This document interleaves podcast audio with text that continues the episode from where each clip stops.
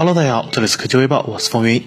目前，Apple Watch 和 iPhone 已经采用了 OLED 的屏幕面板。现在，根据韩国媒体报道称，苹果向三星和 LG 下单 OLED 面板应用于 iPad 系列产品，新品将在2022年发布。此外，苹果计划使用比普通 OLED 面板更薄的混合 OLED 面板，充分结合刚性 OLED 和柔性 OLED 的特点。三星显示可在2022年供货，而 LG 显示则是在2023年供应。据介绍，这种 OLED 使用了刚性玻璃作为 TFT 基。板，因此具有刚性 OLED 的特性，并结合了 TFE 技术，并且将使用薄膜代替当前用于封装的玻璃。就结果而言，这种新 OLED 的技术将能够减小面板的整体厚度。三星 Display 和 LG Display 分别称其为 TU 面板和 ATO 面板。一位高管表示，三星已经开始为必要的设施和设备做准备，预计在2022年开始，在2023年全面供应其面板。在 OLED iPad 推出之前，苹果还将推出采用 Mini LED 的 iPad Pro。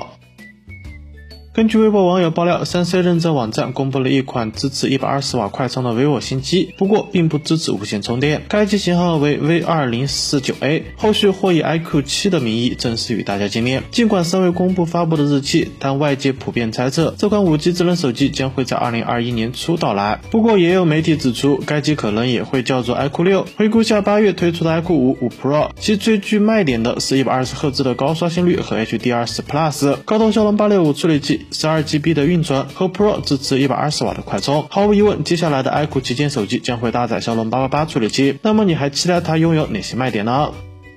华为将于十二月二十三日正式发布 Nova 八系列新机，Nova 八 Pro 已知将采用前置药丸双摄像头，后置长椭圆形的摄像头。上方的第一颗摄像头模块非常的大，下方是其他的三颗镜头和一个闪光灯。现在，微博网友曝光了华为 Nova 八的真机照片，并表示该机采用了六点五七英寸 FHD Plus 九十赫兹的 OLED 曲面屏，前置摄像头则变成了居中的单孔设计，孔径大概是四毫米左右，后置四摄与 Pro 没有差别。该机内置三千七百毫安时的电池，支持六十六。六瓦的超级快充。此外，诺瓦八提供了亮黑色、奇境森林、普罗旺斯、八号色四种配色。今年华为诺瓦八系列标准版和旗舰版感觉差别并不是很大，不知道你会选择哪款呢？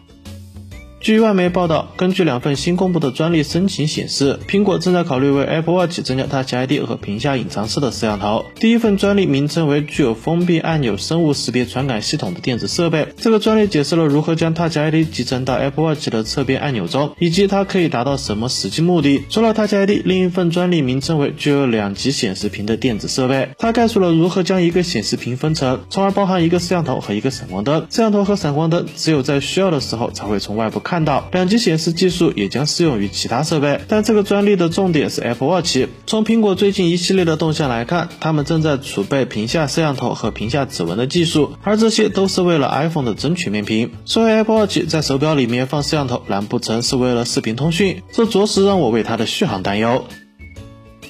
一家总部位于旧金山的初创公司 ZM Interactive 近日创建了 X4 的无人机，它拥有额外的旋转桨臂，可以根据需要连接或分离。目前 X4 的无人机共有四种碳纤维的型号，每种都能搭配四六八十二旋翼使用，而且还有两种型号的驱动单元位于每个臂的末端。此外，这些机械臂还可以折叠回来，以便运输或存储。据报道，最小型号的 X4 Spy 在其四旋翼桨的配置下的电池寿命为三十五分钟，在十二旋翼模式下的电电池寿命仍为二十五分钟。据称，前者的载货能力为六磅，后者为十五磅。不过，在这两种情况下，飞行的时间都会下降到十分钟。更大的 Travel 和 Cinema 型号的规格逐渐提高，Dragon 型号的规格最高。其中，Dragon 型号里的 Hybrid 利用汽油和电池的电力混合动力装置，在六旋翼桨的模式下的飞行时间为四至八个小时。而另一个 Dragon H 版本通过十二旋翼能够提起一千磅的重物。对于一些交通不便的地方，利用这种超载重无人机将带来更好的便利。